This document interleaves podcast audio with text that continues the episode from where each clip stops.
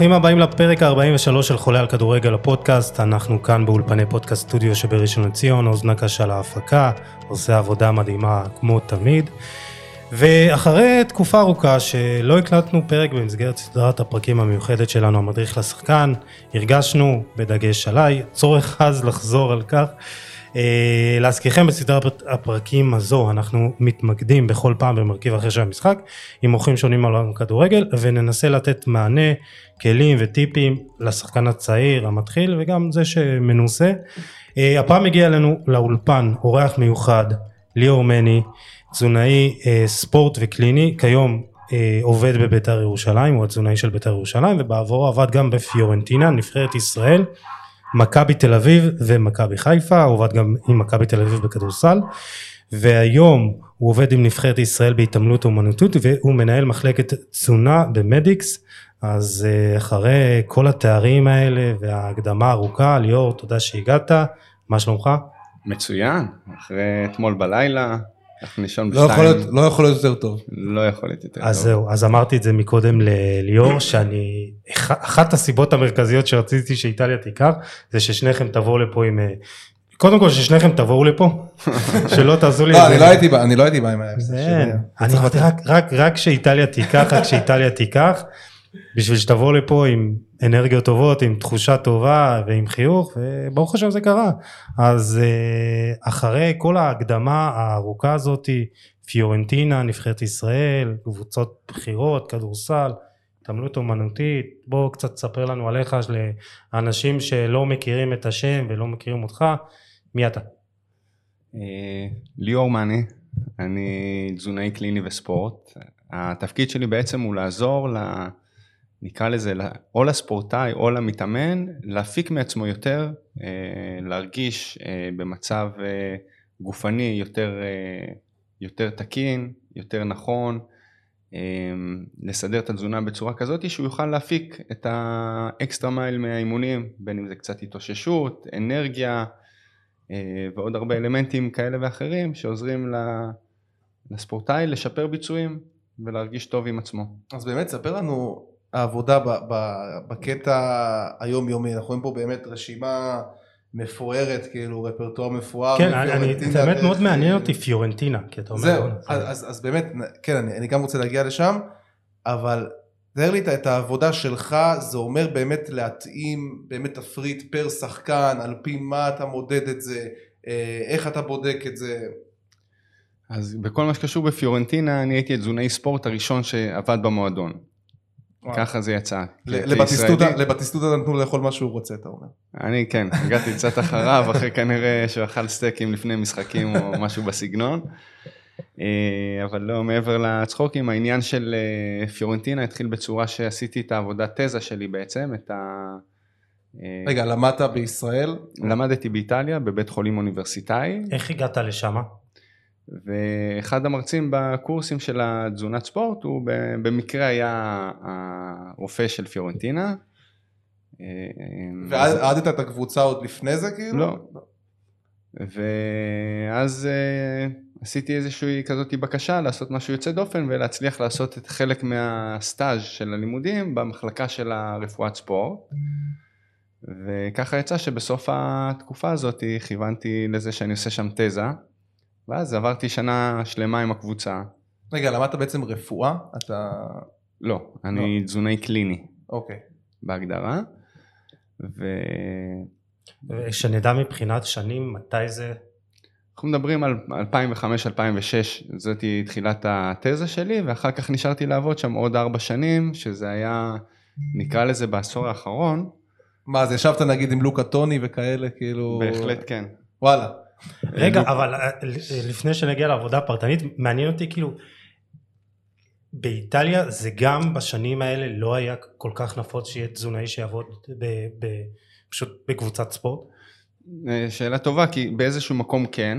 מצד שני, אני יכול להגיד לך שהרופא ספורט שעבד בו, שעבדתי תחתיו בעצם, הוא רופא ספורט עם ידע מאוד רחב, עם ידע תזונתי מאוד רחב, אה, אז זאת אומרת, המודעות הייתה קיימת, הידע, המדע היה קיים, אבל בוא נגיד עדיין יכול להיות שהפוזיציה של בן אדם שהוא אחראי על כל הדברים, אה, לא הייתה קיימת, ומאז יש בחור שהחליף אותי בתפקיד לפני כמעט עשור, והוא עדיין בתפקיד, אז היום הוא עובד כמעט משרה מלאה במועדון, בתקופה שאני הייתי עובד איזה פעם בשבוע. אז אה, כן, הדבר הזה נמצא באבולוציה, זה חלק מהמעטפת הזאת של המקצוענות, וכדי למקסם את הביצועים בכל אלמנט אפשרי. זהו, ואתה אתה, אתה מגיע לשם בעצם, ומה אתה רואה? זאת אומרת, איזה הרגלים אתה רואה? תאר לנו למשל את, ה, את התזונה של הכדורגלן האיטלקי, אנחנו יודעים מדינה, ש... אתה יודע, מדינה שיש בה ארץ הפחמימות והפסטה והפיצה, והיין, כאילו, והיין, ואוהבים את החיים הטובים ואוהבים אוכל, אז באמת, מה, מה אתה רואה שם ומה אתה מנסה לשנות? או לשמר? אני רואה שאני נכנס פעם ראשונה לחדר הלבשה את לוקה טוני, שחקן, כמעט שני מטר גובה, מאה ומשהו קילו. אתה מבין, זה תזונה של שחקן כדורסל, כאילו, ברמה של אתה לדפוק אה, מגש פיצה לפני משחק, כאילו. ואתה קודם כל רואה, נקרא לזה מועדון מסודר, ואתה רואה היררכיה, ואתה רואה את ההנהלה, ואתה רואה את הקבוצה, ואתה רואה את ה... איך הכל מתנהל באיזושהי היררכיה מדהימה כזאת, שהכל עובד ומסודר ומאורגן כמו שצריך. עכשיו, אתה יודע, כשאתה מדבר על תזונה זה נושא שהוא מאוד מאוד רחב, כן? האיטלקים, אמנם כתזונה איטלקית, התזונה שלהם לא נקרא לזה מאוד מעצימה ובריאה באופן כללי. אמ, ואתה רואה, אתה יודע, בסוף כל שחקן יש לו את הרגלים שלו, אז האיטלקים, מה שטוב, הם, גם אם התזונה שלהם אולי לא מושלמת, הם, הם, הם מגיל מאוד צעיר יודעים אה, איפה יש ויטמין C, או מה אוכלים לפני אימון, או מה אוכלים אחרי אימון.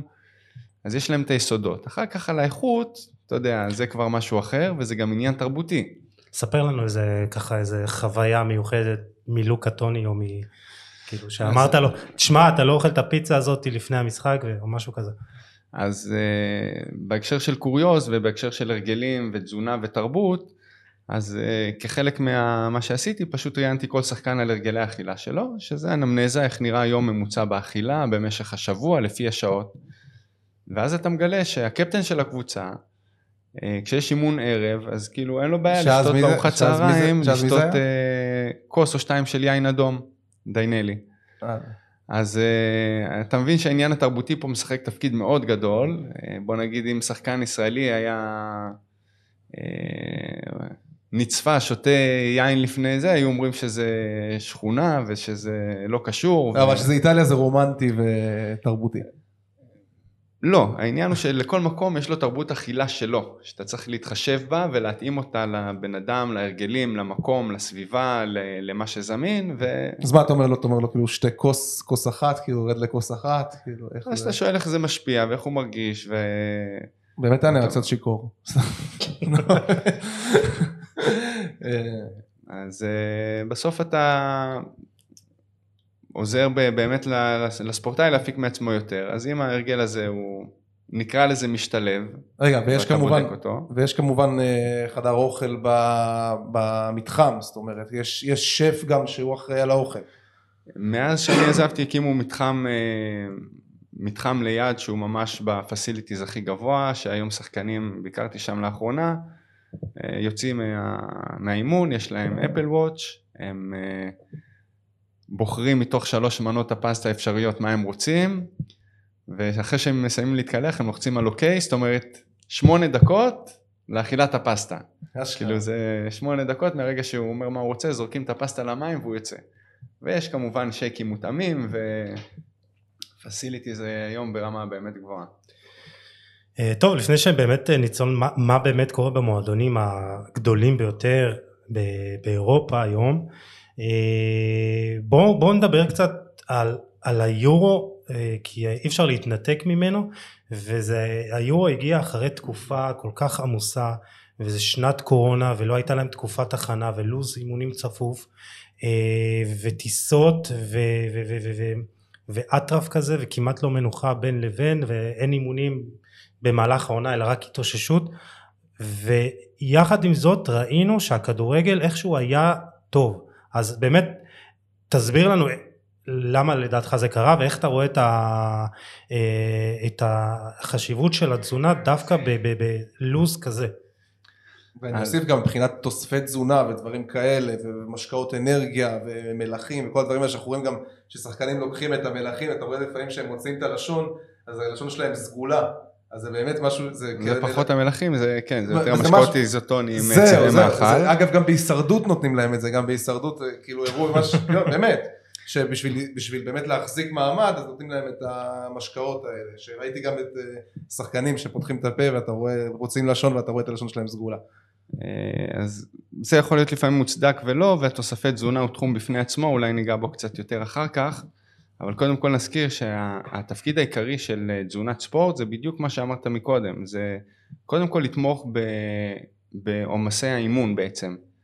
אז בגלל כל המגבלות שהיה בתקופת הקורונה, בתקופות שמתאמנים ולא מתאמנים ומשחקים ולא משחק, אה, משחקים, אז אה, כמובן שהרופא ספורט והפיזיולוג והמאמן כושר ובונים סרגל מאמצים והתזונה צריכה להתאים את עצמה ובוא נגיד התזונת ספורט זה בדיוק ההתאמה של השעות טיסה ושל ההתאוששות ושל אה, אה, לתמוך בזה שהשחקן יעמוד בעומסים האלה ויסתגל ולא יהיה בעומס יתר. וזה אפשר לעשות, זה עושים את זה בעיקר בעזרת אוכל והתאמה של שעות אכילה ומה אוכלים ומה אוכלים אה, גם הקטע. הקטע ביורו שהמשחקים מאוד מקובצים בפרק זמן, הרבה משחקים בפרק זמן קצר, זאת אומרת זה שונה מעונה שאתה יודע, קבוצה ממוצעת יש לה משחק, שניים גג בשבוע, כאילו משחק בשבוע לרוב, אולי תקופות לפעמים קצת יותר עמוסות, אבל אה, באמת ביורו, אז איך באמת מבחינת התזונה, אה, אה, הרי אני מתאר לעצמי שההרגלים שונים, ש, שיש יותר משחקים. אז אה, כמובן שאתה יודע, היום המאמנים וה... נקרא לזה הצוות של המעטפת עוקבים אחרי השחקנים לא רק שנמצאים בנבחרת, הם מודעים למצב הבריאותי שלהם, לסרגל עומסים שלהם, אה, למצב שלהם בבדיקות דם, עושים לזה הכנה, זאת אומרת הם לא מגיעים ופתאום, אה, אתה יודע, בסוף עונה אה, צריכים לשחק בכזאת תדירות ועצימות, זאת אומרת זה משהו שנבנה, כל הנושא של פעילות גופנית, זה שאתה היום הולך, אה, עושה 500 מטר ריצה ומתעלף עם הלשון בחוץ ואחרי כמה חודשים אתה עושה מרתון, כי זה איזשהו תהליך של הסתגלות והכנת הגוף אה, למאמצים ולהתאוששות ועם התזונה וכדומה. אז אה, זה לא קורה ככה, יש לזה איזשהו בסיס, אה, נקרא לזה מדעי, ומתארגנים בהתאם. אז, אז היום באמת כאילו, אה, אתה דיברת על שייקים מותאמים אישית ובדיקות דם ועד כמה באמת יורדים לפרטים של לדעת מה כל שחקן צריך באיזה שעה אחרי כל אימון כי אנחנו יש גם ניטור במהלך האימונים במהלך משחקים כמה נוזלים הוא צריך לשתות כמה באמת אה, פחמימות ועד כמה הירידה לפרטים היא משמעותית בכל שלב בעונה ובטח בטורניר, בטורניר כזה ותספר לנו גם איך, מה זה הירידה לפרטים הזאת. אז תראה קודם כל יש אה, עקרונות בתזונת ספורט אה, שהם תקפים לכולם. לא אוכלים קובה לא אוכלים שווארמה שנייה לפני שעולים להתאמן נכון? אה, מומלץ שלא בכלל ל- לאכול מומלץ שפחות כן אבל זה יכול להיות חלק מתזונה בריאה גם בכל זאת אתה יודע. לא צריך אה, לקטול גם כל דבר שהוא נקרא לזה לא בדבר, בדברים הכי בריאים. מבחינת הירידה לפרטים כן מבחינת עד כמה אתה באמת יורד לפרטים אה, במהלך עבודה עם שחקנים דיברנו על שייקים מותאמים אישית אבל אחת, כמה- על אחת כמה וכמה בטורניר כזה צפוף אחרי עונה כזאת זה עד כמה הירידה לפרטים הזאת משחקת תפקיד משמעותי בהתאוששות של שחקן ביכולת שלו. אה, אז ככה, קודם כל לא, לא כל הדגשים בתזונת ספורט חשובים באותה רמה. זה גם צריך לציין, זאת אומרת יש דברים שהם יותר חשובים להקפיד עליהם ויש כאלה שפחות. אה, וגם, אתה יודע, יש דברים שהם אה, נקרא לזה טובים לכולם, משמעותיים לכולם, כמו השלמת נוזלים, כמו אכילה אה, לפני אימון ואחרי אימון. אז יש את הדגשים שנכונים לכולם ויש את העבודה הפרטנית אחד מול אחד ואז כמו שאומרים אלוהים נמצא בפרטים הקטנים כאילו לפעמים אתה יכול לשנות אלמנט אחד מאוד קטן בתזונה של אה, ספורטאי ואני יכול לתת לך אה, דוגמה של שחקן ישראלי שהגיע גם לנבחרת ישראל דקה 68, 70, 71, מרגיש את הדקירה בתאומים, ומאותו רגע או שהוא מוחלף אחרי כמה דקות, או שהוא מוריד שני הילוכים ו... משוטט על המגרש כזה. ומשוטט על המגרש, ולא יכול לתת את הספרינט הנוסף, וחצי ו- משחק. ואז מבחוץ זה נראה כאילו אין לו כושר גופני. או שאין לו כושר גופני, או שאנשים גם לא תמיד יבחינו, כי... אבל בסוף אתה פוגש שחקן כזה, אתה מתשאל אותו על התזונה, על הרגלים יום לפני משחק, הרגלים יום אחרי, לפני המשחק עצמו, מה הוא שותה, מה הוא אוכל, מה המאזן המלחים והמינרלים, ואז אתה מגלה איזשהו משהו באחת החוליות שלא עובדות הכי טוב, ואתה מתקן לו את התזונה. אה, במה זה יכול להתבטא? במקרה הזה זה בשתיית נוזלים ומה אוכלים אה, לפני אימון וגם בשילוב אה, במקרה הזה ספציפי כי זה לא רלוונטי ברוב המקרים של שילוב מלחים ותוספי תזונה כאלה ואחרים ואחרי שבועיים שלושה של הסתגלות עם ה... נקרא לזה הרגלים החדשים אותו שחקן מאותו רגע והלאה לא יודע מה זה להרגיש עייפות שריר, דקירות, סיכון למתיחה, לקריאה אז השחקן הזה, אתה יודע, עם השינוי הזה, נותן מעצמו כבר הרבה איך, יותר. איך מתבצע באמת המעקב מבחינת אה, אה, מדידת אחוזי שומן, משקל, כל כמה זמן נכון לעשות את זה? האם נכון רק לחכות, אתה יודע, שרואים איזושהי ירידה, או שזה צריך להיות במעקב ש... יומיומי, שבועי? כי נגיד אני זוכר שפעם אלי גוטמן סיפר על... אה, על זה שהם חזרו מאימונים בהפועל תל אביב, נראה לי שזה היה אחרי האליפות כבר, ושחקנים היו קצת ב, עדיין באנגובר מהאליפות והגיעו עם יותר אחוזי שומן, ובאמת ראה ש, ששחקנים אה, הרבה יותר כבדים, ו, וזה באמת השפיע על, ה, על, על המשחק, אבל איך מקדימים את התרופה למכה? באמת עושים מעקב שהוא הרבה יותר... קודם כל זה תדיר. לגיטימי, אנחנו עכשיו עדיין, ב, אפשר להגיד, אה, תקופת פגרה לחלק מהקבוצות, או חלק ממש עכשיו חזרו, ותקופת כן. הפגרה היא תקופה... אנחנו רואים, הכדורגנים הישראלים אוהבים לנוח ככה, להתפנק בחופשות שלהם, אילת, מיקונוס, כאילו, אוכל טוב. פגרה, המשמעות שלה היא, אתה יודע, כן. לנוח מנטלית, לנוח גופנית, לנוח בחישוב התזונה, אתה יודע, זה המטרה. חודש בלס וגאס. כן. זאתי המטרה של הפגרה, אז אה, אם מתאמנים פחות וגם קצת אוכלים פחות מסודר, זה לגיטימי. מעבר, אתה יודע, זה אה, תקופות בעונה של ספורטאי, בעבודה שלו, זה לגיטימי, מי מקפיד יותר, מי פחות, ולא צריך להסתכל על זה בצורה שלילית לדעתי. כי זה מה שמקובל כן, בעולם ובעולמות הספורט. במהלך, במהלך עונה, כל כמה זמן שוקלים, מידת אחוז שומן. אז זה גם מאוד תלוי מי המאמן ומי המאמן כושר ומה הדרישות, נקרא לזה, של הצוות המקצועי, אה, אה, וזה גם מאוד ורסטילי ויכול להשתנות, כן? אה, יש היום הרבה מועדונים ששוקלים את השחקנים כל יום בבוקר. כל יום. עכשיו, אין באמת משמעות ותועלת בלשקול ספורטאי כל יום, כי אנחנו יודעים שהמשקל שלנו בטווח של שעות וימים משתנה, אה, בין אם אה, אתמול אה, פחות שתית ופחות אכלת, אתה כנראה תקום היום בבוקר איזה קילו פחות. אז... כן. יכול להיות שיש לזה דווקא... סליחה, אולי זה מעיד על סדר יום נכון של אותו ספורטאי. אז יפה, אז בוא נגיד מהבנת הטרנד של המשקל של הספורטאי, אין לזה הרבה משמעות, נקרא לזה בשינוי מסת שריר או שינוי אה, שהוא... אה... אם אתה רואה ש, שאותו לצורך העניין ספורטאי שוקל כל הזמן, יש פה מגמה ברורה, זה נכון. אומר שהוא חי חיים מאוד מאוד נכונים ובריאים. יפה, אז הדבר הזה נותן לך עוד איזשהו כזה פרמטר. הסתכלות, עוד איזשהו פרמטר, אתה יודע. כי אם שחקן מגיע שהוא שני קילו פחות מאימון קודם, זאת אומרת אין ספק בכלל לפני בדיקת נוזלים שהוא מיובש. ואני יכול להגיד לך שמה שאתה אומר הוא נכון, כי השחקנים המקצוענים שחוזרים, אתה רואה שהם אחת לשבועיים, אחת שאתה עושה להם את המדידה של המשקל ואחוזי שומן, הם כמעט אותו דבר. למה? כי הם אוכלים ארוחת ערב פחות או יותר אותו כן. דבר, הולכים לישון פחות או יותר אותו דבר, קמים בבוקר, שותים, אוכלים, אז זה באמת איזושהי יציבות, ויש לך שחקנים שמגיעים והם יום אחד איזה קילו וחצי, שניים יותר או שניים וחצי פחות, ואז הם מתחילים עם התירוצים. אתה יודע למה אני מחייך? למה? השאלה... נו, נו, תן את הקישור, תן את הקישור. כשאתה אומר שחקנים מקצוענים... למה אתה מתכוון? אתה מתכוון למקרים שאתה רואה אותם בארץ? כן, כן, יש הרבה, יש, אה, תתפלאו, יש המון המון חבר'ה... בוא נדבר באחוזים. מקצוענים ברמה מאוד גבוהה. אבל אתה רוצה לשבור להם סטיגמה שהשחקן הישראלי לא... אנחנו מדברים על כדורגל כרגע, זה ספורט קבוצתי שמלכתחילה כן. הוא מתבסס יותר על כישרון ויותר על uh, יכולות וטכניקה, זאת אומרת, ה, uh, נקרא לזה עבודה הקשה בספורט היא לפעמים קצת uh, פחותה מלכתחילה כנקודת מוצא. אבל אני יכול להגיד לך שהיום, אתה רואה את זה, אני שוב, מהחבר'ה שאני עובד איתם, יכול להגיד לך שמקצוענות אני שוב, אני לא לוקח את זה רק למקום של התזונה, זה בן אדם שהולך ועושה אימון שני, ומתאושש ונח וכזה.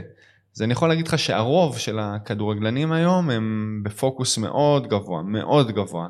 ואתה לא חושב שהנחת היסוד הזאת שנתת הרגע, ש... שהכדורגל הוא יותר אה, בנוי, הוא לא יותר, הוא, ב, הוא גם מורכב המון מכישרון, אולי הנחת היסוד הזאת היא נותנת בעצם איזושהי הקלה לדרישות ברור, של... ברור, כן. יש גם שחקנים שלא מתביישים בזה, אני שמעתי את דיה סבא מדבר אבל... בפודקאסט, כן. הוא כאילו, הוא אמר, אני, אני, כל מה שקורה לי כאילו לפני המשחק, כל ההכנה, לא מדבר אליי, אני כאילו עולה ומשחק פשוט, כאילו, הוא גם עושה את זה טוב. כן, אומרים כדור ברשת ואתה יודע, ומה כן, שמספיק זה השפיץ של הנעל. עכשיו, היום אנחנו מבינים שכדורגלן הוא אתלט, הוא אתלט, וברגע שהגוף שלך הוא כלי עבודה שלך, ואתה, אה, חוץ מהכדורגל והמוטיבציה, שזה דברים אה, מאוד חשובים, המנטלי אה, והכישרון, אתה יודע שאתה יכול להפיק מעצמך, זאת אומרת, אותו שחקן מול עצמו, אם הוא מקפיד על אורח חיים בריא, שזה שינה והתאוששות ותזונה וטיפולים ועוד הרבה אלמנטים, אז עם אותו כישרון נתון, הוא יפיק מעצמו יותר. אז בוא נדבר באמת על, ה, על המעטפת הזאתי ומה שהשחקן הישראלי מקבל. כי אם אתה אומר שמבחינת אה, מחויבות או רמת השקעה אז אתה כן רואה את זה אז יכול להיות שזה המעטפת שהוא מקבל או החינוך שהוא מקבל אה, פשוט גורמים לו אה, אולי לא להצליח כמו שהוא היה יכול להצליח זה עניין של לא כישרון או לא יכולת אלא דווקא מה ש... היכולת אימון או היכולת, אה, אתה יודע... לדרוש ולהפיק יותר מהשחקן, המעטפת, ה... תראה, אה, אה, קודם כל יש עדיין כדורגלנים שלא לוקחים את עצמם מספיק ברצינות ובוא נגיד לא ממצים את הפוטנציאל, שוב, אתה יודע, מסתפקים ב, במה שיש להם ואז עדיין הם קיימים. זה מאוד בולט שהמעטפת מוציאה הרבה יותר מהשחקן, כי אם הדרישות של כל המועדון, שזה, אה, אתה יודע, מחויבות לאורח חיים בריא ולאימונים, ומקפידים ודורשים, וזה חשוב למאמן, אה, ובודקים את הדברים, ומפקחים על הדברים, ויוצרים איזושהי סביבה מקצוענית ורצינית, אותו שחקן מפיק מעצמו הרבה יותר, הוא מחויב, אתה מבין? גם הוא רואה שכולם סביבו עובדים בצורה הזאת. אבל אני רוצה להבין מי אשם בישראל. אה, זה... אני, התפקיד שלי הוא לא לחפש אשמים, אני יכול להגיד לך שהדבר אה, העיקרי הוא ניהול. הוא ניהול בין אם אתה יודע... ב... מה זאת אומרת, אבל, אבל בכל מועדון, סליחה, בכל מועדון היום עובד תזונאי, אני, אני מאמין, כאילו, אני, איזה אני, מישהו שלפחות... אל תניח, never assume, כמו שאומרים. מועדון אה, שמכבד את עצמו, מעסיק, never assume, זה... מעסיק תזונאים, כאילו, נראה לי משהו מאוד אלמנטרי. אני יכול להגיד לך שאנשים פחות נותנים לזה חשיבות, הם פחות רואים את זה מול העיניים. אני יכול להגיד לך שיש בעלים של קבוצות שאומר לתזונאי, אני עם הכמה אלפי שקלים האלה, בחודש אני קונה רשתות וכדורים, מה אני צריך תזונאי, שכל אחד יעלה וייתן מה שהוא יכול, מה עכשיו כל העולם החדש הזה. בקבוצות בליגת העל, אז אתה יודע, כאילו, אל תניח ו...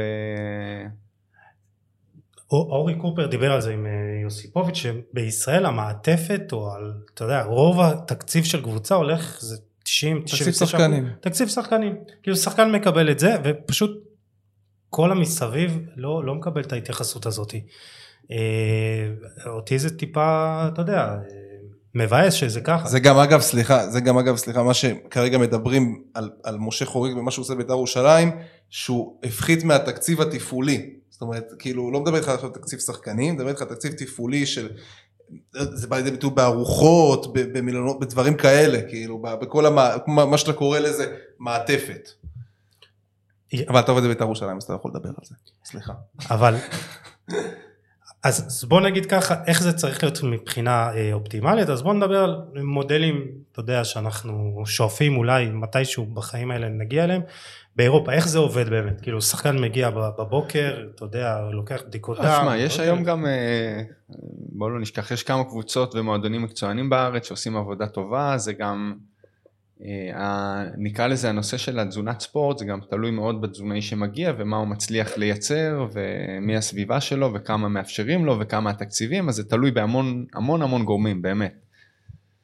אה, אבל בוא נגיד יש את הכמה דברים האלמנטריים בוא נגיד שזה ממעקב וניתוח בדיקות דם, בטח בטרום עונה להבין מה המצב ולבנות איזשהו אה, סרגל עומסים ופרוטוקולים אתה יודע ספציפיים של כל שחקן זה אה, אתה יודע אכילה לפני ואחרי אימון זה דבר מאוד בסיסי. אז בוא, ו... בוא נדבר באמת פרקטית. תאר לי עכשיו סדר יום, ש... סדר יום תזונתי של כדורגלן, לא צריך עכשיו לרדת לפרטי פרטים, אבל אתה יודע, פחות או יותר, בוא נגיד, ביום של, אה, של אה, אימון עם הקבוצה ואימון בחדר כושר. הוא עושה גם אימון עם הקבוצה, אחרי זה נכנס לחדר כושר, או להפך. תן לי פחות או יותר, מה הכמות הקלורית שהוא צריך להכניס, אה, אז שוב, זה באמת מאוד משתנה, כי הסדר יום והשעות והצרכים האישיים מאוד משתנים. כן, אבל פחות או יותר האימון הוא אימון בוקר. מה מומלץ? כן, אם השחקן הממוצע שומע אותנו כרגע, אז באמת, מה הוא יכול לקחת, להגיד... קם בבוקר מה כן. אוכל, לפני אימון, אחרי אימון, אמרתי לך, נגיד עכשיו אימון בוקר, ואחרי זה אימון אחר הצהריים בחדר כושר, לצורך העניין. אוקיי, זה מאוד פשטני, אבל אה, בסדר גמור. אתה קם בבוקר, אתה אחרי צום לילה, אתה רוצה להשלים נוזלים, איזה חצי ליטר מים, לשתות איזשהו קפה ולאכול בערך שעה וחצי לפני האימון ארוחת בוקר גדולה, טובה, מזינה. זאת אומרת, אתה צריך לקום לפחות שעתיים לפני האימון. בגדול כן, כי הגוף פיזיולוגית גם צריך להתעורר. כן.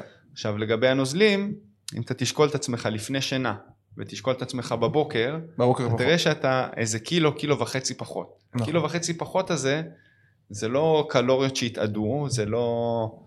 אה, משריפת אה, שומנים או משהו כזה, זה מעיבוד נוזלים. אז אתה קודם כל רוצה לקום בבוקר, להשלים נוזלים. אה, אבל איך אני, למה בעצם איבדתי נוזלים אם לא, אם לא הזעתי, אם, אם לא הזעתי בלילה או אם לא השתנתי? כאילו אז... כי נוזלים אנחנו מאבדים גם על ידי אידוי, פליטת חום דרך האור. זאת אומרת, כשאתה ישן, אם תשים עליך איזשהו ניילון נצמד על היד, אתה תראה תוך כן. שנייה שהכל רטוב, כי הגוף פולט חום בצורת עדים. וגם בנשימה אנחנו פולטים עדים. אוקיי, אז. זאת הסיבה שאנחנו קילו, קילו וחצי קמתי, פחות. קמתי בבוקר קילו, קילו וחצי פחות, שעה, שעה, שעה וחצי, שעתיים לפני האימון, מה אני אוכל, מה אני שותה. אז אמרנו, אתה קודם כל מתחיל להשלים נוזלים, להרכב הארוחה אין טעם להיכנס, כי זה יכול להיות מלא אופציות וזה... אבל נגיד אבל ירקות אתה... מומלץ לפני האימון? אני הבנתי שירקות נגיד פחות מומלץ לפני אימון. במידה, במתינות, כי המטרה של הארוחה לפני אימון היא בעיקר לתת לגוף נוזלים, אנרגיה, זאת אומרת פחמימות, ואיזה משהו חלבוני קטן. אה, שוב, צריך לזכור שחלק מהמועדונים מספקים ארוחת בוקר והרוב לא, ויש חלק מהשחקנים שיש להם ילדים קטנים, וחלק שגרים לבד, וחלק עם ההורים, וחלק אין להם כוח להכין, ואין להם, להם זמן, בגרשיים. כן. אז אה, זה, יוצאים, עושים אימון, אולי לפני האימון להשלים קצת אה, עוד אה, נוזלים, עוד איזה... בגדול לפי מה שאני מבין ממך, איזה נגיד שתי, שתי פרוסות עם ביצת עין, שתי פרוסות לחם קל עם ביצת עין, קצת... הוא, הוא בונה, הוא, הוא לוקח פה, הוא בונה תפריט. לא, אני פה פשוט הולך לאכול חומוס, אז, לפני, אז לפני זה אני רוצה, מי מכר דיאטה? אז אתה אומר קצת איזה חלבון קטן, נגיד ביצה. בוא נגיד, ספורטאי גם יכול לאכול גם חמש, ברמה של חמש פרוסות לארוחת בוקר בשעה וחצי, שעתיים לפני האימון, אה, כל אחד והצרכים שלו. אתה נראה לי יכול להמשיך עם הלחם קל מלא, הכל בסדר. לא נראה שזה מפריע לך יותר מדי. רגע, לא, אני... לא אבל יש איזה... טוב, עכשיו... אה, אז אה, לפני אימון אתה יכול להשלים עוד קצת נוזלים, לקחת איזה משהו כמו בננה, חטיף דגנים, חטיף אנרגיה, משהו כזה. להרגיש שאתה מרגיש בטוב עם הגוף, יש כאלה שאתה יודע, לפני אימון מתרוקנים פעם אחת, יש כאלה פעמיים, לפני יום משחק בכלל, יש שחקנים שאני לא יודע כמה אתם מודעים, אבל יש המון שחקנים שלפני משחק מוצאים את עצמם איזה שלוש, חמש פעמים בשירותים, מרוב מהתרגשות. כן. מגיעים לאימון, עושה אימון, אה, כל שחקן, עכשיו הנה אנחנו חיים במדינה מדברית, בשעת אימון, שחקן באימון אינטנסיבי יכול לאבד כמעט שני ליטר נוזלים. זאת אומרת באימון של שעה וחצי אתה יכול למצוא את עצמך עם שלוש קילו פחות, כנוזלים. לא, אני ראיתי את זה אתה יודע על מי ראיתי באמת משהו דומה לזה, שהוא הוריד חמישה קילו אה. באימון, לא, על אה, הולק, אה, על נכון, הולק, נכון, נכון. אבל ה- הרופא שלו, הרופא של הקבוצה שם, קורינטיאנס נראה לי, לא זוכר איזה קבוצה הזאת, אז באמת העיד על זה שהוא ירד חמישה קילו באימון. אני גם ראיתי שחקנים שמאבדים חמישה ליטר באימון, אז אה, אתה יודע, אתה רוצה לבנות איזשהו פרוטוקול ששחקנים אה, יהיו מודעים לכמה הם צריכים לשתות ומה הם צריכים לשתות תוך כדי האימון עצמו. אה, המטרה היא שלכל אחד יהיה לו בקבוק אישי, שהוא ידע כמה הוא שותה ויהיה לו מעקב ובקרה על הכמויות. וזה משהו ששחקנים צריכים להבין, כי לפעמים, אתה יודע, אני חי בתוך קבוצות ואני מעל, לפעמים כאילו לא, לא עולים עם מים לאימון, שזה דבר כאילו הכי בסיסי שיש. זה, זה באמת הדבר הכי בסיסי, ובתקופות קיץ, ומי שמאבד הרבה נוזלים, אז אולי הוא אמור לשתות קצת דברים שעוזרים לו להשלים יותר טוב. אה, מסתיים האימון, סיימנו אימון נגיד 12, אתה יודע, לפני השנץ של הזה, אז שוב, זה מאוד משתנה, אם יש לך, אתה רוצה לאכול ארוחה גדולה, טובה, הארוחה אחרי אימון חשובה לא פחות מהאימון עצמו, אתה בעצם משלים את הנוזלים, משלים אנרגיה. נגיד אחרי אימון של טרום. נגיד אחרי אימון של טרום עונה אינטנסיבי בחום, מה, מה אתה ממליץ נגיד? אה, ארוחה גדולה שמכילה פחמימות, חלבונים וירקות. ארוחה גדולה, כמובן להשלים נוזלים, אתה רוצה לסיים את האימון, אז אתה רוצה לבדוק כמה נוזלים אתה עוד צריך להשלים, אם זה 5 קילו כמו שאמרנו, או שזה 2 ליטר, אתה רוצה להיות מודע בסוף האימון כמה אתה אמור לשתות בדרך לבית בשעה, שעה וחצי הקרובה. איך אני יודע? איך כאילו מקבלים את המידע הזה? שקילה. לשקול לפני ואחרי. צריך לשקול גם את החולצות. לא, אתה עולה עם תחתונים. אה, ודיברנו על זה גם, אה, שאלתי אותך אתמול לגבי החשיבות של חלון ההזדמנויות ואמרת שזה באמת אה, טריק שיווקי שנועד באמת לגרום לשחקנים, למתאמנים, לצרוך חלבון ויאללה תיקח שיק חלבון, תיקח איזה יוגורט וזה אז כאילו באמת בוא תסביר לנו על ה... המונח חלון הזדמנויות בעצם אומר שאם אתה מכניס משהו בטווח זמן קצר אחרי האימון, יש לזה יותר תועלת מאשר אם תכניס אותו כמה שעות אחרי האימון. עכשיו, יש חלון הזדמנויות דרך אגב לפחמימות, שלמי שעושה פעילות גופנית אירובית ועצימה, אה, כולל אה, כדורגל, אז אה, אתה רוצה אחרי משחק או אחרי אימון, להשלים את הפחמימות כמה שיותר מהר. אז בסדר עדיפויות של נקרא לזה חלון הזדמנויות, זה קודם כל השלמת נוזלים זה בבסיס, אחר כך אתה רוצה להשלים פחמימות, כי הגוף, אם אתה צורך אותם קרוב לסיום האימון, הוא מנצל אותן יותר טוב, והוא יודע ל- ל- להגדיל את מאגרי האנרגיה בשריר.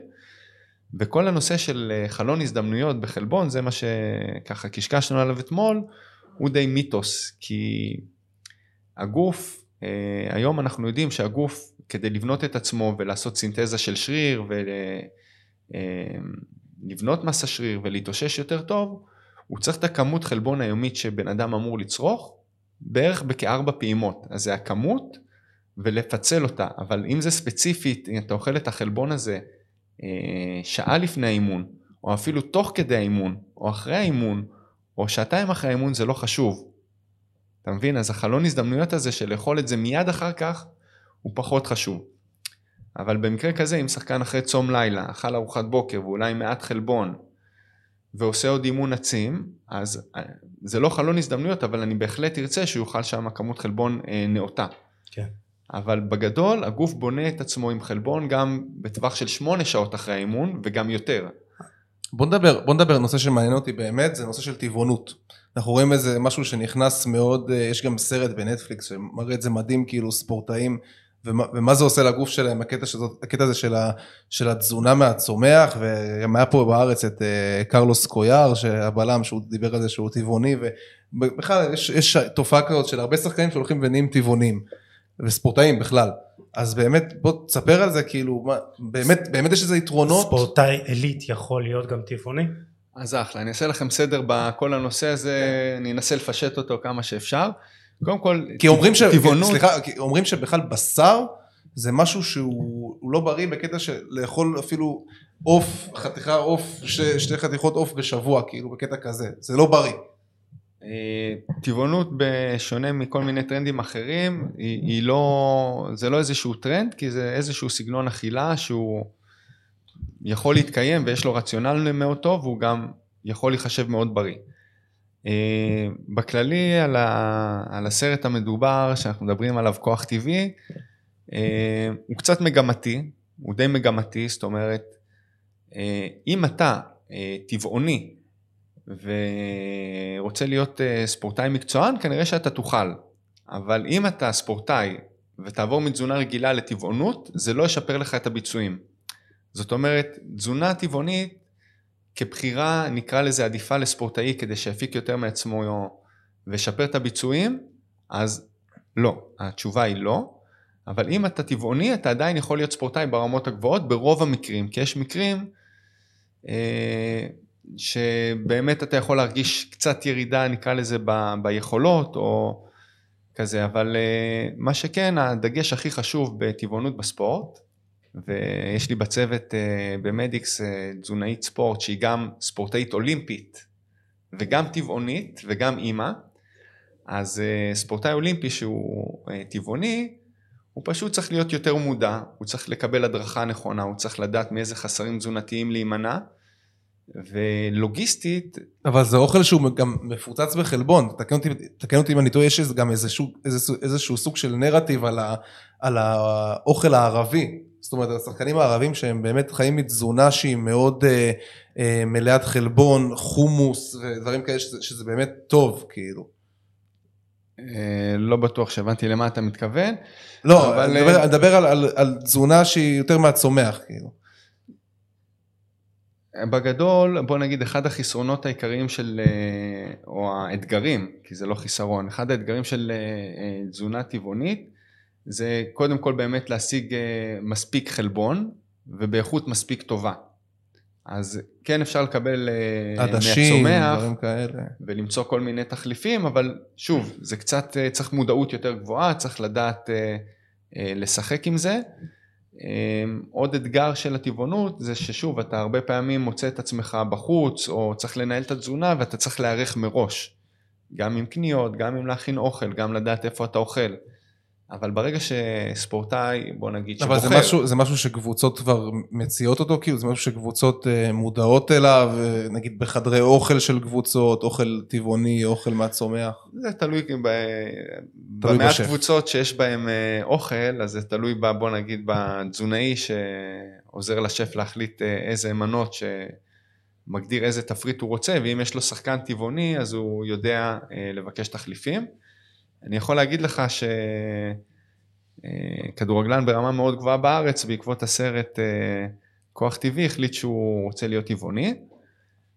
מישהו שבודק דברים, בחור רציני, בחור מקצוען עד הסוף. אה, הוא ניסה את זה, הוא הרגיש טוב, אה, אבל בוא נגיד אחרי איזה חמישה חודשים, גם מבחינה פרקטית, גם מבחינת תחושה ו... אה, רצונות לזה, הוא נטש את הדיאטה. ואיך זה השפיע עליו, או שזה כאילו שמר לו את הרמה? אז יפה, זה לא פגע לו, זה לא פגע לו ביכולות, זה גם לא שיפר לו את היכולות, אבל שוב, מבחינת אה, אחרי תקופת זמן הוא הרגיש שהוא צריך נקרא לזה קצת יותר חלבון ויותר איכותי, וכל הלוגיסטיקה של ההתנהלות כן. קצת הייתה לו קשה. אז אה, זה עונה על השאלה הראשונה שלך ממקודם. אפשר להיות ספורטאי ברמה גבוהה בדרך כלל ולהיות טבעוני, אבל זה דורש הרבה התעסקות, אבל אם אתה בוחר בטבעונות אה, כדי לשפר ביצועים ולהיות יותר ספורטאי יותר טוב, ולא ממקור של מוסר או קיימות או חו, או בריאותי, אז אתה כנראה טועה, כי תזונה כזאת לכשעצמה לא משפרת ביצועים. אוקיי, okay, בואו בוא נדבר קצת על הפערים בינינו לבין כדורגלן אירופאי, ראינו את זה באמת אנחנו רואים את זה כל פעם שאנחנו אה, ראינו את זה ב, במשחק של נבחרת ישראל נגד אה, דנמרק. ו... הם גם קצת יותר טובים מאיתנו זה ככה כן אבל הממד הפיזי וראית בכלל פורטוגל כאילו הממד הפיזי הוא גם הם קצת יותר טובים מאיתנו קצת יותר אבל אבל אתה רואה למשל גם אה, נבחרות כמו אפילו צפון מקדוניה שתקן אותי אם אני טועה קיים פער בין היכולות הפיזיות של השחקן הישראלי לבין השחקן האירופאי הממוצע. כלומר, תיקח שחקן ישראלי, שים אותו אה, גם מבחינת יכולת, גם מבחינת פיזיות ואינטנסיביות, בחמש הליגות הבכירות באירופה, יהיה לו קשה להתמודד, וראינו את זה עם שחקנים כמו, נגיד, טלב טוואטחה כזה. תשמע, אני חושב או, או, אז, אז כאילו, ממה זה נובע? אני, אני חושב שזה, אני חייב, כאילו, רגע לפני שאתה עונה, ליאור, אני חושב שזה גם בעיקר נובע מרמת אימון. זאת אומרת, דיברנו, דיברנו על זה אז עם אה, לחמן. עם עופר. דורון גם דיברתי. עם עופר, לא. דורון, על, כן. אינטנסיביות של אימון. תשמע, אני חושב שהיום, בעידן של היום, כאילו, לשחקנים יש את כל האמצעים וכל המאגרים וכל המידע, כאילו, נגיש אליהם, והם יכולים באמת, כאילו, אני, אני מכיר שחקנים ויודע באמת ששחקנים מתנהלים בצורה, בצורה מקצועית, הכל בסופו של דבר קם, קם ונופל בעיניי על, על רמת האימון ועל כן. האינטנסיביות של האימון, כי אתה יודע כמה הבדל כבר יכול להיות בין תזונה של שחקן ישראלי לתזונה של שחקן אירופאי ברמה שזה... אני רואה. שלא הייתי מובן עד עכשיו. אני מבין לפי הסיום שלך, כי שוב, התזונה היא לא תהפוך שחקן בינוני לכוכב. לא, ברור. אם הוא יאכל כמו מקצוען ויאכל את כל הירקות ובזמנים, היא לא תהפוך, אבל התזונה היא המעטפת שתומכת. אז אם שחקן מסיים אימון, לא, זה בדיוק כמו שאמרתי, שכאילו... ואין לו איפה לאכול, ואתה לא יודע איפה הוא הולך לאכול, ואם הוא הולך לאכול, או הוא יאכל רק בעוד שעתיים או שלוש, לעומת שחקן שמקבל את ה... אתה יודע, את, אה, בודקים לו את הנוזלים, ובודקים לו את ה... מה הוא צריך להשלים. אז גם אם הוא לא יקבל את. האוכל במועדון, הוא ידע שאחרי זה הוא צריך לאכול 1, 2, 3, לשתות 2 ליטר. אבל מים. המעטפת כן. וההנגשה, וזה ההבדל לדעתי העיקרי שאתה אומר לי, מה ההבדל בין פה לבין אה, חו"ל, ההנגשה, הזמינות של הדברים, המעקב אחרי הדברים, אה, היא זאתי שעושה את ההבדל, כי- אז אתה מחויב ואתה בעצם אה, מאפשר לעצמך להפיק מעצמך יותר. נותן לשחקן את כל התנאים, אתה יודע, הייתה פה קבוצה, קבוצה גדולה שנה שעברה שהענישה את, את השחקנים שלה, שבגלל התוצאות שאין חדר אוכל, אה, אמיתי לגמרי, כן, שאין חדר אוכל, ופשוט כאילו היו מזמינים אוכל, זה, זה היה הקטע זה- שם במשך... זה אה, זה הגישה. זה, זה העונש, כן. אין חדר אוכל, טוב, אפשר לדבר על לא בית"ר תחלואי- רוז, לא בית"ר. הייתי אומר משהו, אבל עזוב. אנחנו בחיובי. אה, בוא אה, אני יודע מה אתה רוצה להגיד. אחר כך. בוא בוא נדבר יש קצת עוד על... הרבה דברים שאתם לא יודעים, שאני לא אגיד אותם פה, אבל אה, שוב. אפשר כשנכבה את המיקרופונים ככה תגלה לנו כמה סודות. לא נראה שזה יקרה אבל לא משנה. בוא נדבר קצת על אה, עלייה במסה ונגיד אה, באיזה מקרים אתה כן תמליץ לשחקן לעלות במסה.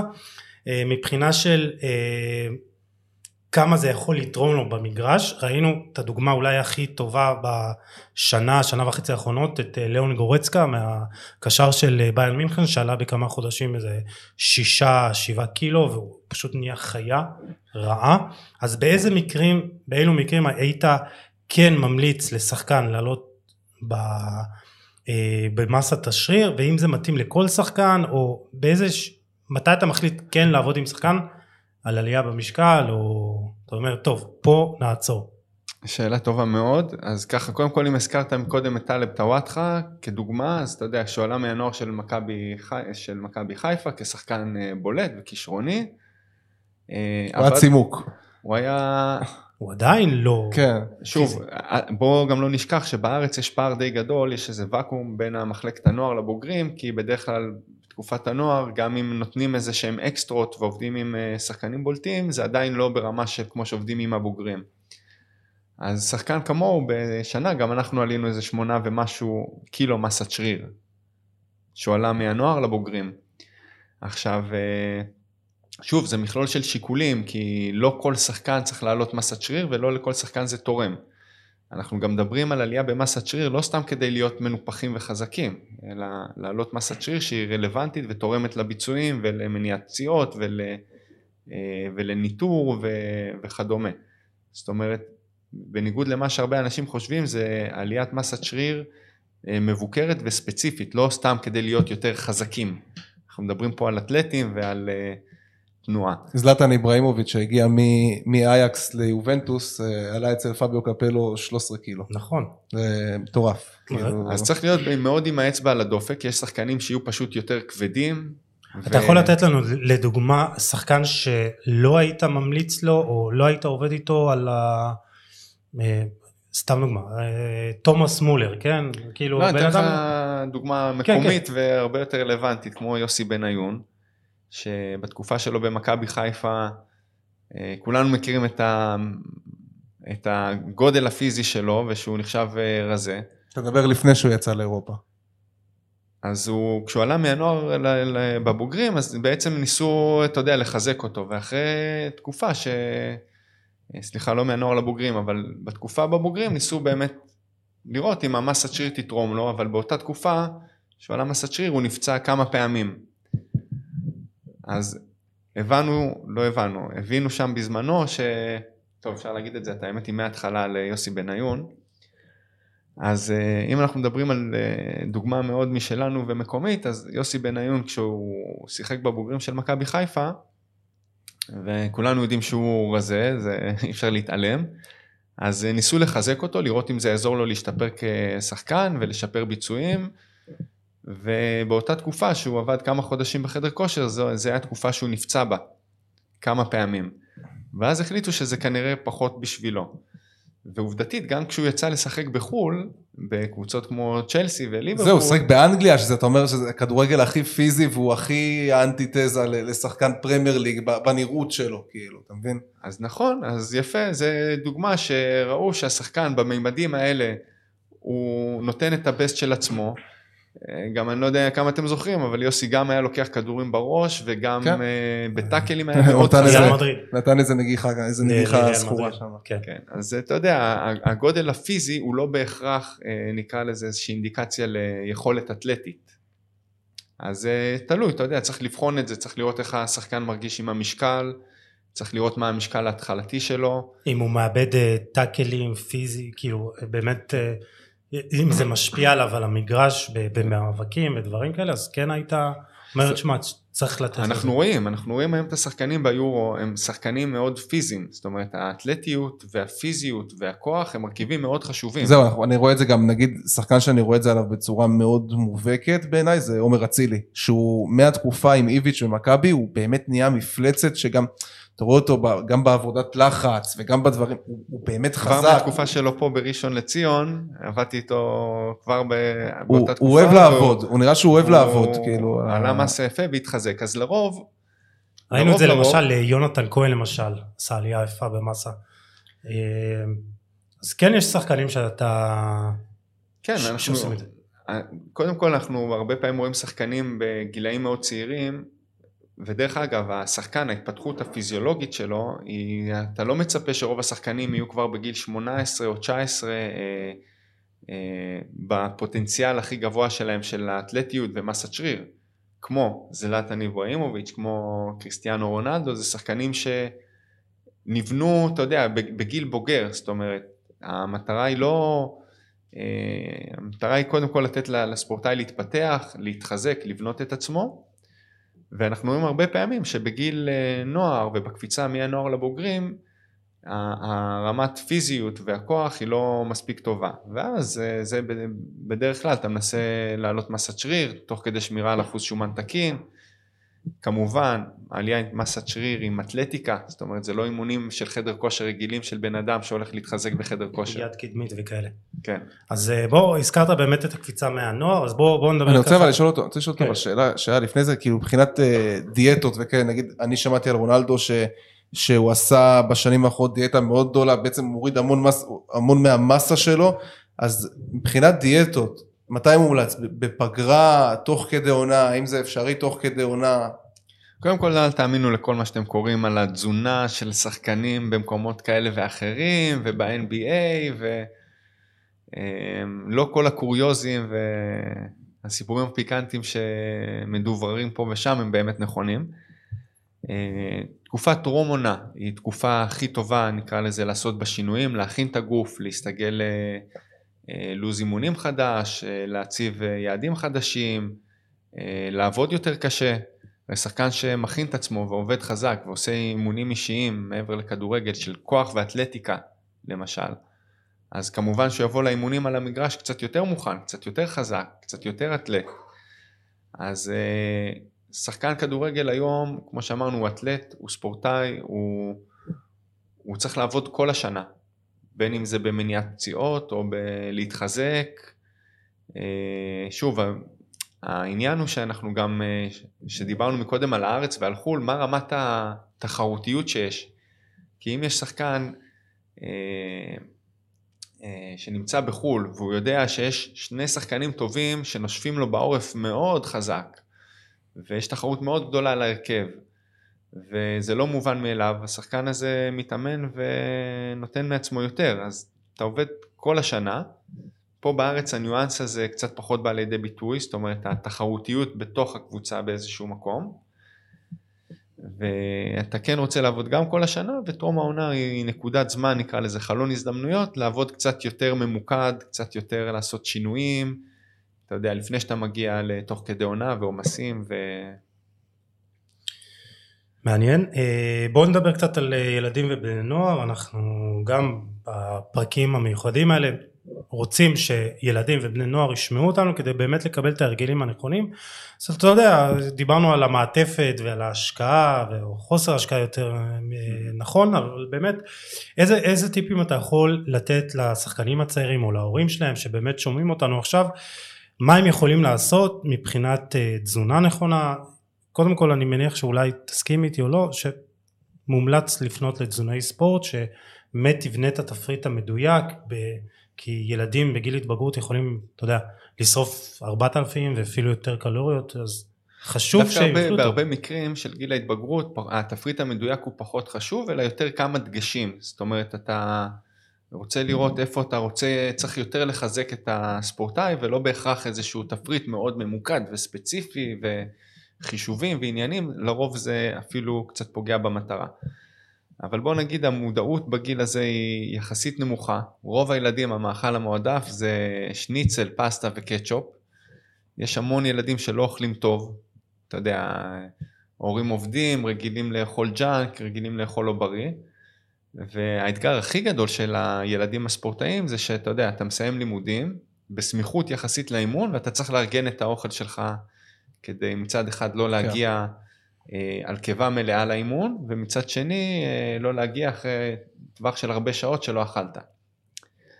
אז בוא נגיד, הדגש הכי חשוב לבני נוער זה לסדר קודם כל את איכות האכילה, זאת אומרת, גם ש... ארוחות קטנות כאלה במהלך היום, אולי סנדוויצ'ים וכאלה. גם, כל אחד שוב, אתה יודע, מה שמתאים לו ומה ש... איך אתה צריך לסדר אותו, אם הוא כן מצליח לאכול צהריים או שהוא צריך להביא משהו לבית הספר. אבל בוא נגיד שבאמת ההיערכות מראש, זאת אומרת, קודם כל בקבוק מים בוא נגיד, בקבוק מים אישי זה א' ב'. אה, אחר כך זה לסדר את שעות האכילה. שוב אמרנו הרבה ילדים חוטאים בזה כי שוב אה, באים מלימודים ולאימונים וחלק נוסעים אה, שעה, שעה וחצי מהבית לאימונים אז ההתאמה האישית של... וחלק על ריטלין שזה גם משפיע. נכון. כן. חלק על רטלין. זהו, רציתי לראות את הנושא הזה, אני גם בתור ילד, אני גם... למה בתור ילד? גם עכשיו אתה... לא, גם עכשיו, לאחרונה, כן, לאחרונה, אבל בתור ילד גם הייתי ילד ריטלין, וגם שרדתי כדורגל, ואני זוכר ש... אני זוכר שכאילו ממש שנאתי את זה ורציתי להפסיק עם זה, בגלל שזה דיכא לי את התיאבון, זה פשוט כן. מדכא לך את התיאבון בקטע אחר. ו...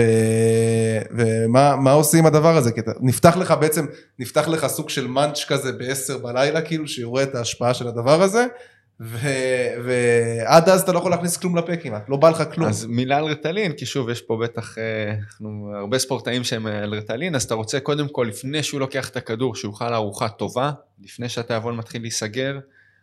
אה, במהלך היום אתה רוצה לשלב מאכלים, נקרא לזה יותר כלילים, יותר נוזליים, כאלה ש... זהו, כי אי אפשר עכשיו לאכול, אי אפשר עכשיו לדחוף איזה מנה של אורז וחזה עוף על ריטלין, אין, זה לא עובד. תלוי כמה זמן וכזה, אבל שוב אתה עוזר לו לתכנן את הסדר יום, את התזונה ש...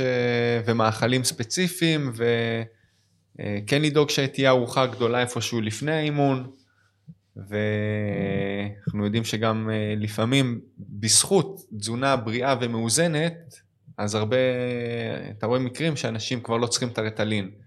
זאת אומרת שהאכילה קצת יותר בריאה וספורט ומסגרת ומחויבות זה לא היה מקרה שלי.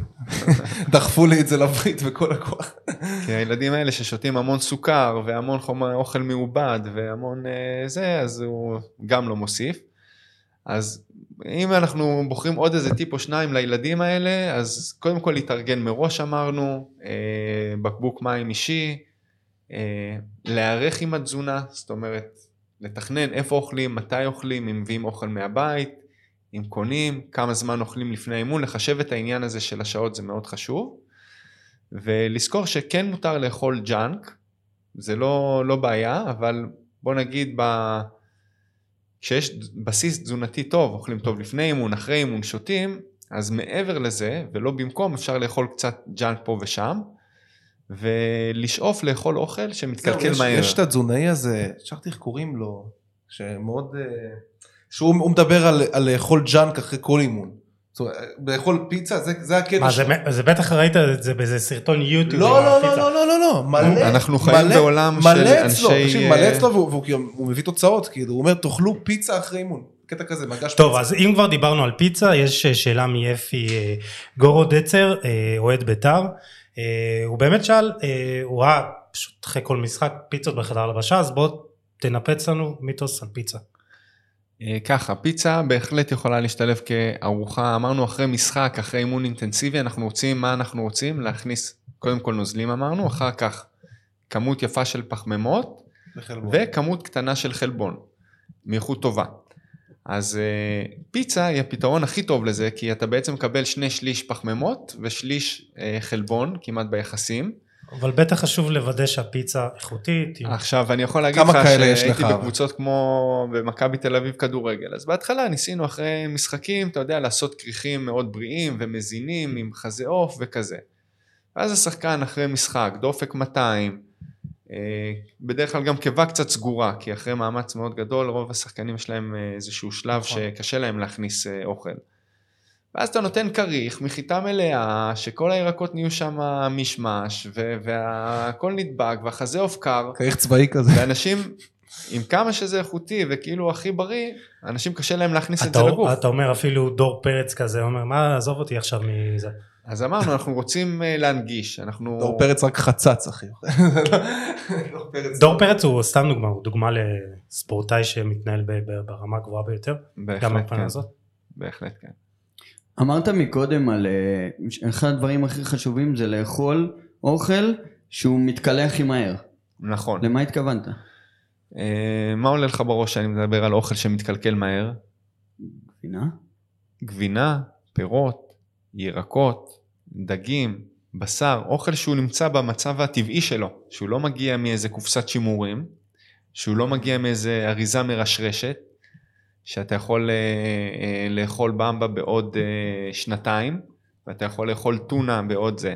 זאת אומרת, אוכל שהוא נקרא לזה טרי, זאת זה אומרת, מזכיר לי, זה. מזכיר לי, תתקן אותי אם אני טועה, דיאטת פלאו, אתה- זה, כן, כן, לא, לא קשור. הלאו זה, זה עולם שלם שהוא... כן, אבל גם כאילו די לאכול אוכל. ש... אז אנחנו מדברים, בן אדם כאילו שרוצה לקחת טיפ לתזונה הטבעית שלו ולאכול בריא, תאכל אוכל שמתקלקל מהר, זאת אומרת שהוא אוכל אה, בלי חומרים משמרים, זה אוכל אה, לא מעובד, זה אוכל שהוא יותר טרי, אה, ושוב, זה כזה טיפ מאוד כללי, כן? אבל אה, ספורטאי שידאג להכניס לגוף שלו דברים שהם יותר טבעיים ופחות דברים משקיות, אריזות, קופסאות, קופסאות שימורים, הוא כבר עושה בחירות אה, תזונתיות טובות יותר. אה, עמית, עמית מח שואל אם יש הבדל בתזונה של ספורטאים בגילאי 14-16 או מה חשוב להקפיד בגילאים האלה או פשוט כמו שאמרת טיפים לשמור על הטיפים האלה. בגיל 14-16 אנחנו מדברים על אה, נקרא לזה עדיין תקופת גיל ההתבגרות, התפתחות, אז אה, הר- בקליניקה אנחנו רואים הרבה ספורטאים שבאים אלינו בגילאים האלה שהם בעצם בתקופה הזאת נותנים קפיצה בגובה של אה, בשנתיים של איזה 15-20 סנטימטר, זאת אומרת הגוף שלהם עובד, מתפתח, צומח, הם גם מתאמנים, הם גם פעילים גופנית, אז הרבה הרבה מקרים הם מתקשים לאכול מספיק קלוריות, אז בגיל הזה הם נהיים ממש כמו שרוכים כאלו. אז אה, זה גיל שצריכים ללמוד איך לאכול, נקרא לזה, יותר כמויות, להתאים את הכמויות אוכל אה, לדרישות של הגוף. אה, אז הנושא של העלייה במסה ולאכול יותר נכון ויותר קלוריות מקבל משנה חשיבות. וחוץ מזה, זו תקופה שגם הגוף, ולמשל ההורמון של הטסטוסטרון עובד יותר, אה, הגוף נבנה ביותר אה, קלות, אז גם מאוד חשוב להקפיד על שינה בגיל הזה, זה אלמנט לא מאוד דיברנו על קריטי. זה אבל אה, גם שינה זה אחד, ה, אחד המרכיבים החשובים ביותר בהתפתחות של שחקנים שהיום אנחנו רואים ספורטאי עילית גם לוקחים מאמני שינה ומשקיעים בכל המעטפת. מצחיק אותי, לא, מצחיק אותי המושג הזה מאמני שינה. לא, בסדר. יש נכון? מה רוברט. לבנדובסקי כזה. רוברט לבנדובסקי, בן אדם משקיע בגוף שלו. אימון כיף נשמע. אז אמרנו, כל ספורטאי בסוף, אלוהים נמצא בפרטים הקטנים, אז רוב הספורטאים לא צריכים, אה, דווקא הרבה ספורטאים ברמות הגבוהות יש להם כן ענייני שינה, כי הם אה, אנדרנלין ונסיעות ותחרויות. ומסיבות. ו... אז יש כאלה שזה באמת מאמן שינה זה מה שיעשה לו את ההבדל ויש מישהו שלא, יש מישהו שתזונאי יכול לעזור לו מאוד ויש מישהו שהרגילים שלו הבסיסיים. מישהו שפסיכולוג יכול לעזור לו מאוד. נכון, יש כאלה שהרגלים הבסיסיים שלהם כאלה טובים, שהם לא צריכים עכשיו תזונאי ספורט ותפריט אישי וכזה. כן. אז איך, אה, תומי יחזקאל, אה, שאלה אחרונה, אה, שואל באמת איך לדעת מה הכמות המומלצת שספורטאי יכול או צריך לאכול, ואתה יודע, איך באמת לדעת כמה לאכול מבלי, אתה יודע, לעשות את זה מדויק, אתה יודע, לשקול אוכל, דברים כאלה, באמת איך לדעת את ה... שמע, זו שאלה שקשה לענות כן. עליה, כאילו, על רגל ממש אחת ומאוד כוללנית, בלי להכיר את הבן אדם, בין כמה הוא, מה המשקל שלו, מה, כמה הוא מתאמן, זה כאילו דברים שהם מאוד... אה, מדד נגיד, לאכול כשרעבים זה משהו שהוא יחסית נכון לספורטאים או פחות? הדבר היותר נכון במקרה של ספורטאים זה לייצר סדר יום של אכילה. זאת אומרת, אני הרבה פעמים אומר למי שמגיע אליי, כמו באימונים, ככה גם בתזונה, אתה צריך להתרגל לאכול ארוחת בוקר או את הכמויות האלה, אתה צריך להתרגל לשתות את הכמויות האלה, אז אה, זה לא מספיק רק להגיד את זה, אחר כך אתה צריך לפרק את זה לטיפים מאוד פרקטיים של איך עושים את זה. אבל לייצר סדר יום של אכילה קבוע, יש משהו נקרא לזה הגיוני בלאכול מתי שאני רעב, אבל שוב, במקרה של ספורטאי אנחנו רוצים יותר להתאים את שעות האכילה לאימונים. אז אם הוא לא רעב לצורך העניין לפני אימון בוקר, זה לא, לא עובר. הוא צריך להתאמץ כדי לאכול ארוחת בוקר ולהתרגל לאכול ארוחת בוקר. אמ, עוד נושא שאפשר להזכיר פה זה שוב, לפי כמות האימונים שאתה עושה, שוב, אם אתה לא בשלב של התפתחות, זאת אומרת עם משקל יציב, אז לוודא שאתה אוכל את הכמויות, שוב, אני בדרך כלל לא צריך לחשב את זה, וזה מאוד על רגל אחת, כי אני לא מכיר את הבחור, אבל לאכול בצורה כזאת שהוא לא יורד במשקל, זאת אומרת שהמשקל שלו נשאר יציב, כי אם הוא יאכל מעט מדי, ואז גם אולי שיבדוק שנייה אחת בעקומות גדילה, מה אחוזון גובה ומה אחוזון משקל שלו, זאת אומרת אם הוא, האחוזון משקל שלו מאוד נמוך ביחס לגובה, אז הוא כנראה צריך להגדיל את הכמויות כדי אה, לעלות ולאזן את, ה, אה, את המשקל. אה, טוב, נראה לי, נושא אחד אחרון שלא דיברנו זה תוספי תזונה. זה גם נושא שאתה יודע מאוד אוהבים עכשיו להכניס חלבונים וגיינרים וקורקום ומגנזיום ולפעמים זה עושה את הפשוט שתן יקר. נכון. תזונאים אוהבים להגיד. אז באמת שני משפטים על זה מתי כן לדעת ואם יש איזה תוסף מומלץ. אז תוספי תזונה זה באמת עולם ומלואו אי אפשר לדבר עליו אה, על רגל כן. אחת, אני רק יכול להזכיר כמה דברים, כי קודם כל תוסף תזונה כשמו כן הוא, הוא להוסיף לתזונה. לא תחליף. לא, לא תחליף, בדיוק. זה אם אני בעצם כן כ, באיזשהו מקום כתחליף, כי אם זה תוסף תזונה, אז או שהגוף שלי צריך יותר ואני צריך בעצם להוסיף לו משהו. כן, אבל לא בצורה מוכנת, זאת אומרת, היה לי חבר נגיד שהוא התאמן והוא עבד באיזה עבודה ש, שלא אפשרה לו ליצור לו"ז מסודר של אכילה. איזה תפריט מסודר, והוא אמר לי פשוט אני, אין לי זמן לאכול אז אני דופק עכשיו כאילו שייק במקום. זה לא נכון. בגדול. אמ, אה, שוב, תוסף תזונה הוא להוסיף לתזונה במקרה שחסר או שאתה צריך יותר. זה לא תחליף לאכילה בריאה, זה לא תחליף לאוכל, אבל מצד שני, אם תוסף הוא בעצם מבחינת נוחיות, יש תוספים שאתה משתמש בהם מבחינת נוחיות. זאת אומרת, אתה לא מצליח לאכול כרגע את המנת חלבון, אז להשתמש בחטיף אה, חלבון, או אולי שק חלבון, זה יכול להיות תחליף דווקא לא רע, כי אתה בעצם מפצה פה על משהו לא תקין בתזונה. אה, אבל יש כמה קטגוריות של תוספי תזונה. אחד זה כאלה שהם אה, לתחזוקת הגוף. זאת אומרת, אם אתה רואה בבדיקות דם שחסר לך ברזל או ויטמין D או B12 למשל, אז זה כן מקרה לקחת תוסף תזונה, כי חסר לך, אז אתה מוסיף אותו בצורה אחרת, וזה אחרי שניסית לתקן את זה קודם כל בתזונה, או תוך כדי. אה, יש תוספים... עדיף קודם כל מהתזונה, מהתזונה הטבעית כאילו לנסות uh, כמה שאפשר? כמובן, כן. עכשיו יש תוספים שאתה משתמש בהם שהם uh, לצורך העניין משפרי ביצועים. שהם תורמים לך. אני אזכיר כדוגמה מאוד קטנה, קפאין. יש ספורטאים מסוימים שזה יכול לפגוע להם אפילו בביצועים, אבל בדרך כלל ספורטאי שצורך קפאין בצורה ממוקדת לפני אימון, זה משפר את הערנות, זה משפר את החדות וזה תורם לביצועים. אז עולם התוספי תזונה הוא מאוד, אה, נקרא לזה מותאם אישית. צריך להכיר את השחקן, קודם כל לראות אם הוא אוכל בריא, אם חסר לו משהו באוכל, אם לא חסר לו משהו בבדיקות דם. לא. אה, אני יכול להגיד לך שיש הרבה קב- שחקנים בליגה האיטלקית שלא לוקחים מגנזיום, הם לא צריכים מגנזיום.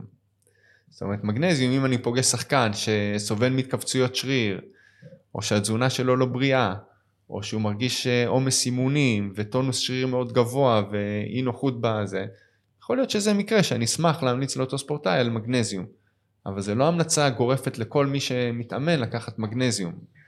אז היום הנושא של תוספי תזונה הוא מאוד אה, ספציפי, מאוד מותאם אישית, גם בהיבט החינוכי שלו, אתה רוצה אה, לתת לשחקנים את מה שבאמת הם צריכים ויועיל להם ויעזור להם או חסר להם ולא סתם באופן טבעי. יש גם סיכון, אה, כמו שראינו עם שיר צדק, שאנשים אה, צורכים אה, בטעות אה, חומרים אסורים, וזה גם יכול לסכן אותך, ולפעמים זה סתם מיותר ועושה את השתן יותר יקר. כן. לא, היה, היה עוד איזה מקרה ש... אוננה מאייקס. נכון, הוא לקח איזה אקמול או אדוויל. משהו של אה, חברה של חברה שלו, אני יודע. כן, איזה משהו נגד כאב ראש, ופשוט אה, דפק לו את אה, חצי עונה. זה הסיבה לא. שאסור אגב, נגיד במסעדות, אם אתה מגיע, אסור למלצרים או לצוות המסעדה לתת לך כדור נג- נגד כאב ראש, נגיד ללקוח. כן. אסור. היום אני יכול להגיד לכם, כי זה כבר הרבה שנים, שספורטאי שאמור לקחת כל דבר, איזה משחה נגד דלקת או נגד גירוי, הוא חייב להתייעץ עם האחראי הרפואי של הקבוצה, לשאול אותו אם זה בסדר, לידע אותו, לראות שאין בזה חומרים אסורים, ורק אז הוא אה, בעצם לוקח. אבל תוספים באמת לפעמים עוזרים לשפר ביצועים, הם עוזרים לתמוך באימונים לפעמים, אבל שוב, זה נושא שהוא כזה עולם ומלואו, ו... כן, אבל אז, אישית אז, שזה- מה שחשוב זה באמת להגיד לספורטאים, לאנשים, לא לקחת על דעת עצמכם, או בגלל שהחבר המליץ, או המאמן בחדר הכושר, צריך להתייעץ עם איש מקצוע, כן. אתה יודע, היום אנחנו בעולם הטוויטר והאינסטגרם, אז זה אומר וואי, לקחתי את זה, אז אה, הנה, אני, זה רואה? הכדור שעושה טוויטר אותי זה טוב. ציר כל הרשע בעולם הזה, עוז, אני אומר לך. זה לגמרי הרבה פעמים, בטח לא בגיל ההתבגרות, בטח לא בצעירים, זה עולם ש... זה ראינו- לא כדור שיעשה אותך ספורטאי יותר טוב. ראינו את המקרים האלה, שהאתגרים של הפאמפים לפני אימון, וראינו איך זה כן. נגמר. אז אה, חשוב להתייעץ. אה, ליאור, תודה רבה. באמת, אה, תודה לכם, ממש- פורצה איטליה, פורצה לגאצי, אזורי. ופורצה בית"ר. ירושלים. זה- צריך לזכור את זה. תמיד, כן. יש לנו פה את... יש אה, כבר תפריט לג'סי? לזר החדש? גדסי, אני מבקש. גדסי. שמור על שמו. אה, נראה בנוי טוב. אתה. יכול להרגיע את עוז שתהיה עונה סבירה בביתר? אתה יכול להרגיע אותי יכול לגבי המעטפת? אתה יודע, אנחנו מקווים, כולנו מקווים, בית"ר זה מועדון גדול, מועדון חשוב. אה, רגע, עצם זה שהם אה, שכרו את שירותי אה, ליאור מאני, זה אומר הרבה על בית"ר, חבר'ה. שיש כסף. צעד- צעד. צעד, לא, לא משמעותי. לא רק כסף, מייחסים פה חשיבות רבה לתחום. צעד משמעותי. כן, בכל זאת מועדון אה, גדול, חשוב, שעושה את הצעדים שלו כדי אה, להתבסס ולהשתפר. אז אתה יכול להבטיח לנו פה ש... אני לא יכול להבטיח שום דבר. אני יכול להבטיח, תרגיע אותי. ניסית להוציא היא ממנו אלופת. אירופה. עוז רוצה לראות קצת אה, שמחה בטדי העונה. אה, דברים לא תלויים ברוח שלנו, אבל נקווה לטוב. כן. טוב, גיל, אה, רוצה לסכם את הפרק? למדתי המון. אה, נפתח לי התיאבון. אז אני גם, אני לא יודע אם שמעתם את זה. אכלתם ארוחת בוקר היום דרך אגב? האמת לא. אני אכלתי חטיף חלבון בדרך. אני- באופן קבוע עד 1-2 בצהריים, רק על אה, קפה שחור וסיגריות. זה כאילו התזונה שלי. אז... No comment. לא, לא, לא, כן, לא, לא ללמוד, לא ללמוד. לא, לא. אני- אני אכלתי חטיף חלבון בדרך ואיזה תפוח, אבל הדיבורים יוסי על מייצג אותנו בכבוד. חומוס וזה, לא, איזה, שנה וחצי קשה עברה עליי. שתו אה, הרבה מים. לא, לא, אנחנו שותים, הנה. יש פה מים חינם באולפן. מינרלים, לא סתם. משקיע, משקיע עוז. אה, עוז, תודה רבה. תודה לכם. אני רוצה להזכיר לכם שאנחנו פה באולפני פודקאסט סטודיו שבראשון לציון. אה, עוז נקש גם אה, סידר לנו פה מסע חדש שנוכל להסתכל עלינו, אז תודה רבה עוז. ובאמת מי שרוצה להפיק פודקאסט זה המקום, פודקאסט סטודיו. ליאור, תודה רבה. נאחל בהצלחה גם לבית"ר. ירושלים וגם לכל הספורטאים, נבחרת ההתעמלות האומנותית שלנו. אה, מקווה שהספורט שלנו באמת יוכיח ויביא לנו קצת גאווה. כן, כן, היום אנחנו באמת רואים שהספורט מתפתח אה, בדרך שלו. אני מאוד מקווה שנשתמש בידע הזה ובאנשים הטובים שיש לנו, במעטפת. אה, וזהו, אנחנו ניפגש בפרק הבא. תודה ליאור, תודה גיל, תודה עוז. תודה לכולם. אה, מאזינים... אריבדרצ'י. כן. ושמח שבאמת באתם אה, שמחים ה- היום. אה, אנחנו ניפגש בפרק הבא. אתם מוזמנים לשתף, לתייג ולהאיר את עינינו, ואנחנו ניפגש עם עוד תוכן מעניין ואיכותי. תשמעו על עצמכם. יאללה, ביי.